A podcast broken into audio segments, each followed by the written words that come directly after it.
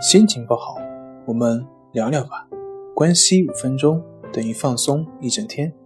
大家好，我是心理咨询师杨辉，欢迎关注我们的微信公众账号“重塑心灵心理康复中心”，也可以添加微信 “su 零二一二三四五六七八九”，了解焦虑的解决办法。今天要分享的作品是：只能成功，不能失败。在之前工作的时候，有一个家长带孩子过来，那个孩子自己说自己很焦虑，比如说玩游戏的时候不能够接受自己的失败，只要是不如人、失败了，就会感觉自己的生活没有了希望，总是会自暴自弃。我们想想。保持这种必胜想法的人，怎么可能在生活中面对学习的不如意、人际关系的不如意呢？也正如我所见，这个孩子极度焦虑，动不动就会表现得很狂躁，甚至会有自残的行为。对我确实也是个不小的挑战。这些行为的表现是不能够接受失败。那我们为什么不能够接受失败呢？因为我们感到自卑，为什么我们会自卑呢？因为我们不认为自己是好的，所以需要借助其他来够证明自己。可是，如果一个人的自信是建立在成功和超越他人之上的基础上的话，那么我们说这个人自信是很脆弱的，因为只有在他表现很好的时候，他才能够心安理得。可是，当他进行不顺、遭受挫折的时候，他就会变得极度不安，会对自己失望。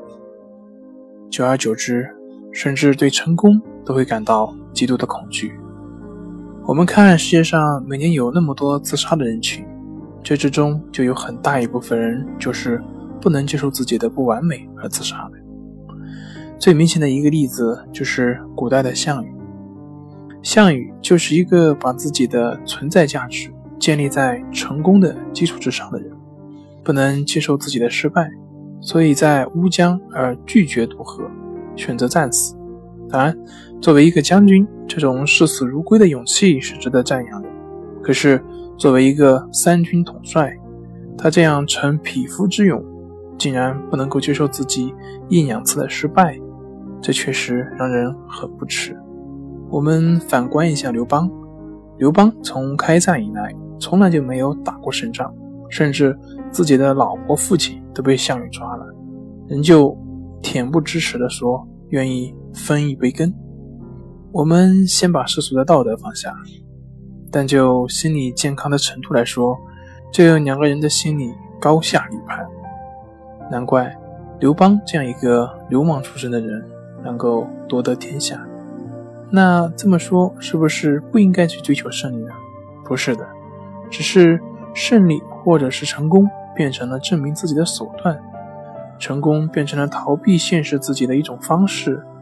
那这个成功对于这个人而言将会是一场噩梦，因为没有人能够保证自己永远成功，而且更多的关注成功而不是事情本身，这会导致精力的无端耗费。有考试焦虑的同学们，你们有没有找到自己的影子呢？好了，今天就分享到这里，咱们下回继续。